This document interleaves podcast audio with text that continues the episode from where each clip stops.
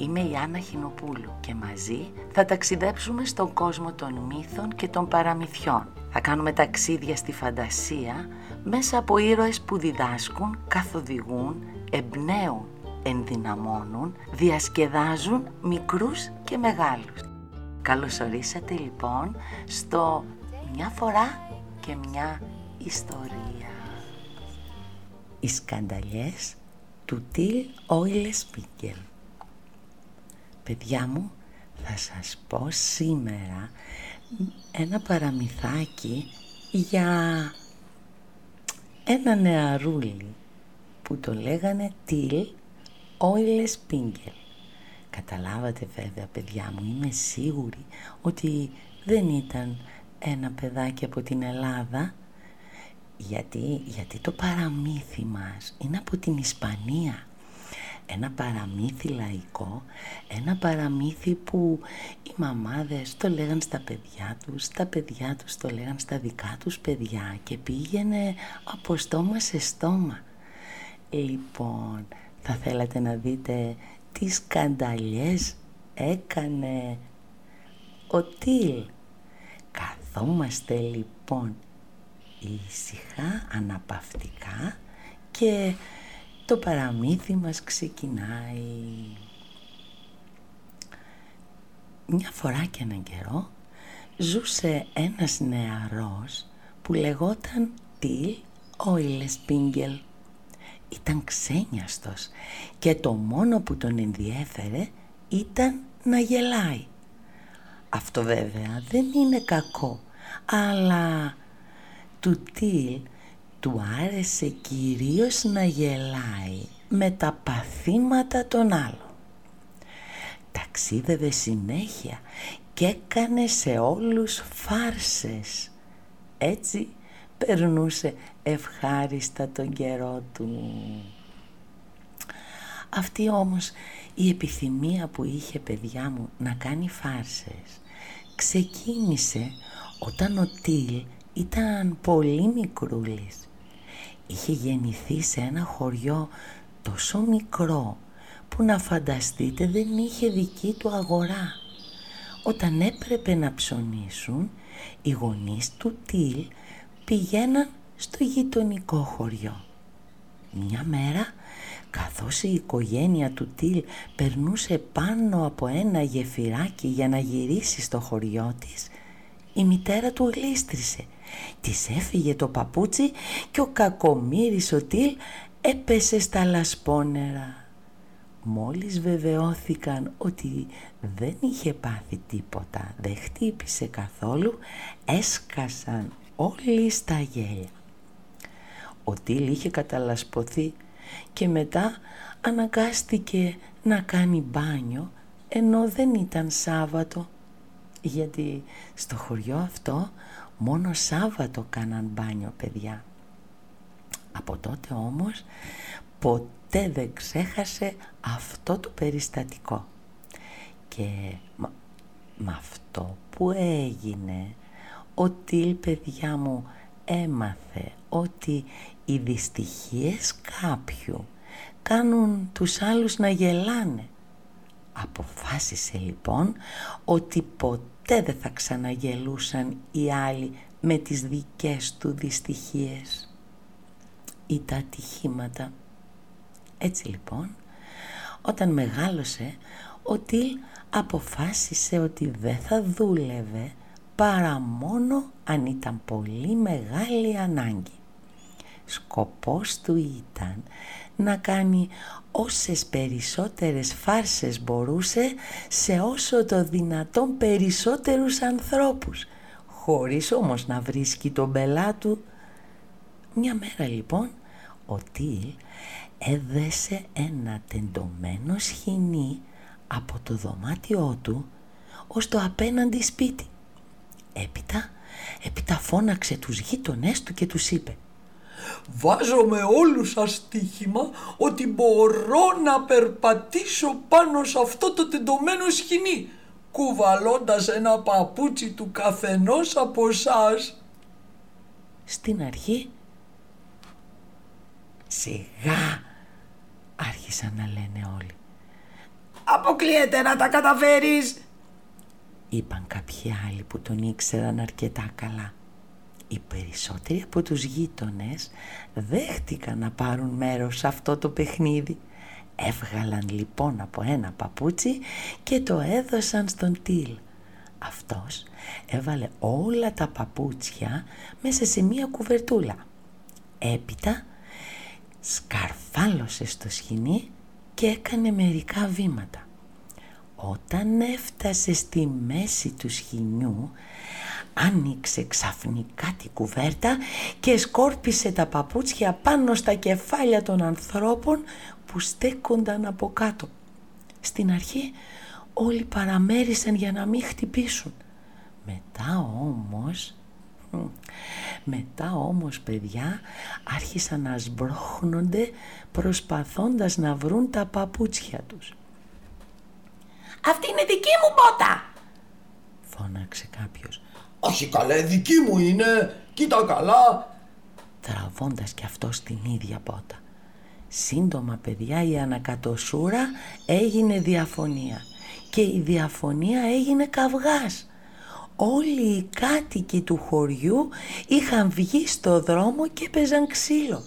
Ενώ ο Τιλ καθόταν στο παράθυρό του σκασμένο στα γέλια.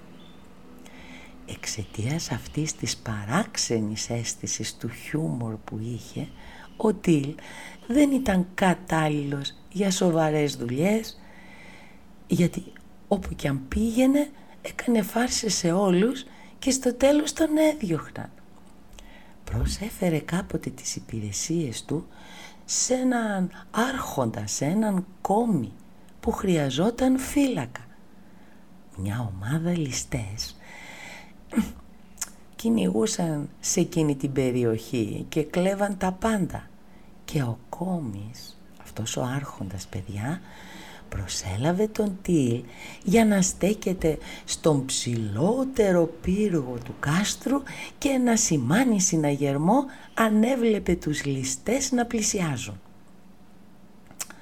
Δυστυχώς Εκτός από τη γύρω περιοχή, ο Τιλ έβλεπε και την αυλή του κάστρου όπου κάθονταν για φαγητό ο άρχοντας, ο κόμις με τους υπότες του.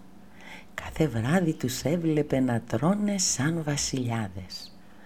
Όταν εκείνος τελείωνε τη δουλειά του, του έδιναν μόνο ένα πιατάκι με σούπα. Μια μέρα λοιπόν την ώρα που ο Τίλ βρισκόταν στη θέση του, οι ληστές άρχισαν να πλησιάζουν. Έφτασαν ως την πόρτα του κάστρου.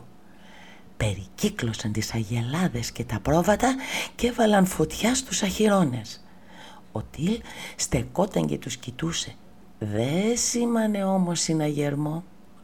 Τελικά ένας από τους αγρότες έτρεξε ως το κάστρο, βρήκε τον κόμι και του είπε «Μας επιτίθενται, μας επιτίθενται οι ληστές!»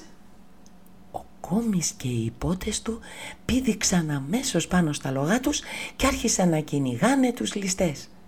Ήταν όμως ήδη πολύ πολύ πολύ αργά. «Βρε μπουμπούνα, γιατί δεν σήμανες συναγερμό» έβαλε τις φωνές ο κόμις όταν επέστρεψε. «Ε, είναι δύσκολο να σημάνεις συναγερμό με άδειο στομάχι», του απάντησε ο Τίλ. Τις επόμενες μέρες λοιπόν παιδιά, ο κόμις και οι υπότες του έψαχναν σε όλη τη γύρω περιοχή. Και τελικά βρήκαν τους ληστές και κατάφεραν να πάρουν πίσω τις αγελάδες και τα πρόβατα. Όταν επέστρεψαν στο κάστρο, ο κόμις διέταξε να ψήσουν αρκετά από τα ζώα για να γιορτάσουν την νίκη τους. Αχ αυτή η γαργαλιστική μυρωδιά του ψητού κρέατος έφτανε μέχρι τον Ντίλ. Εκείνος λοιπόν πήρε στη στιγμή μία απόφαση και σήμανε συναγερμό. Ο κόμις και οι υπότες του πετάχτηκαν από το τραπέζι, φόρεσαν τις πανοπλίες τους, καβάλισαν τα άλογά τους και άρχισαν να καλπάζουν. Μόλις έφυγαν, ο Τίλ τι έκανε παιδιά, κατέβηκε από τον πύργο και μάζεψε στα γρήγορα όσο περισσότερο κρέας μπορούσε να κουβαλήσει. Έπειτα ξανανέβηκε στον πύργο και έφαγε τόσο πολύ που κόντεψε να σκάσει. Ο κόμις εντωμεταξύ και οι υπότες του επέστρεψαν σύντομα. Δεν είχαν συναντήσει τους ληστές όσο και αν έψαξαν. Ο κόμις ανέβηκε στον πύργο κατακόκκινος από θυμό και είπε στον Τιλ «Έχεις τρελαθεί τελείως; Όταν ήρθαν οι ληστές στεκόσουν εδώ λες και δεν συνέβαινε τίποτα.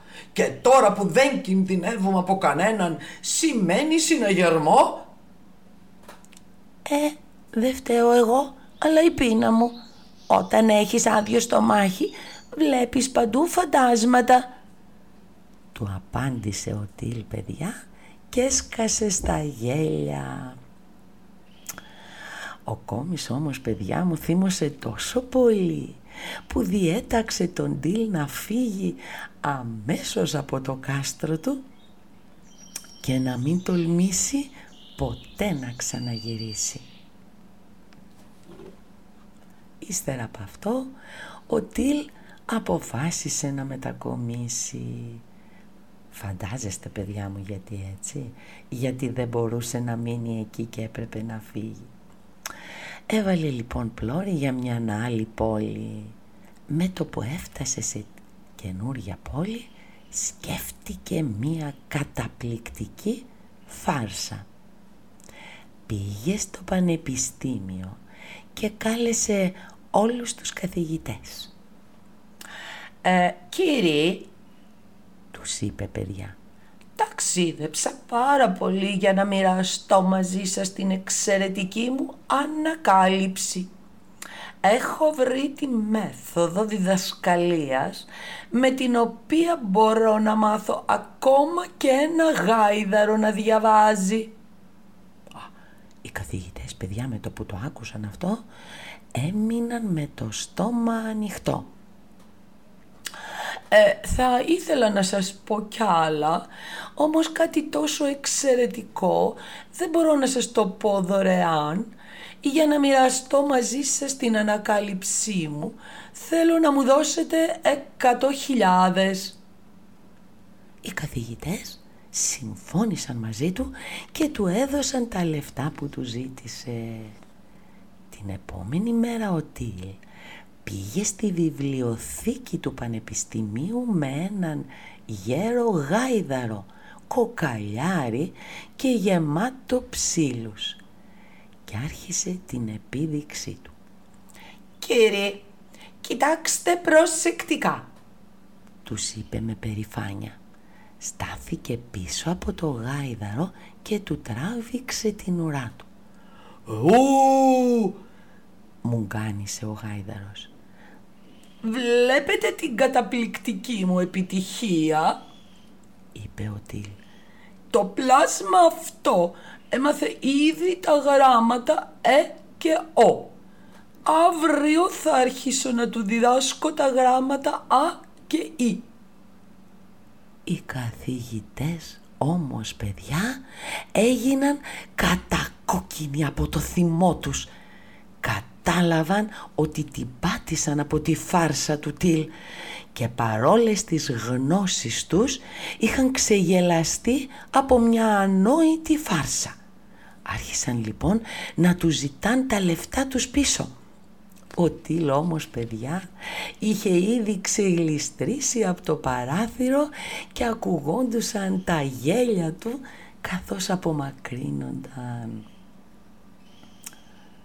Στην επόμενη πόλη που επισκέφτηκε ο Τίλ απόκτησε μόνον εχθρούς. Ο άρχοντας που ζούσε εκεί ο κόμις ορκίστηκε να εκδικηθεί αυτόν τον σκανταλιάρη που είχε κάνει τόσες φάρσες. Αν ξαναπατήσεις το χώμα μου θα σε γδάρω ζωντανό είπε στον Τιλ. Ο Τιλ βέβαια παιδιά που το άρεσαν τόσο πολύ οι φάρσες δεν μπόρεσε να μην απαντήσει και σε μια τέτοια πρόκληση. Τι έκανε, ακούστε παιδιά τι έκανε. Πήγε και αγόρασε ένα βαρέλι γεμάτο χώμα. Το φόρτωσε σε ένα φορτηγό, σκαρφάλωσε και αυτός και μπήκε μέσα στο βαρέλι αφήνοντας μόνο το κεφάλι του έξω από το βαρέλι. Έπειτα ξαναπήγε στο κάστρο του άρχοντα του κόμι. «Δεν μπορείς να με κατηγορήσεις ότι πατάω το χώμα σου» φώναξε ο Τίλ περνώντας περήφανα μπροστά από τον κόμι. Εγώ το πλήρωσα αυτό το χώμα και σε μένα ανήκει. Ο κόμις παιδιά ήταν έτοιμος να εκραγεί από το θυμό του ενώ ο Τιλ ήταν πάλι σκασμένος στα γέλια. Όπως καταλάβατε παιδιά μου, για πολλά ακόμη χρόνια ο Τιλ περιφερόταν από τη μία πόλη στην άλλη. Οι σκανταλιές του ήταν τόσες πολλές που αν καθίσω να σας τις πω παιδιά δεν θα σταματήσουμε ποτέ. Μπορεί να μας πάρει και ένα χρόνο να λέμε τις σκανταλιές του τι. Γιατί για αυτόν η ζωή ήταν ένα ευχάριστο παιχνίδι. Έκανε φάρσες σ' όποιον συναντούσε στο δρόμο του. Ακόμα όμως και τα θύματα του, αυτοί που την πατούσαν δηλαδή, από τις φάρσες του, μερικές φορές γελούσαν με τα τρομερά αστεία του και τη δική τους ανοησία. Ποτέ κανένας όμως από όσους συνάντησαν τον Τιλ δεν μπόρεσε να τον ξεχάσει.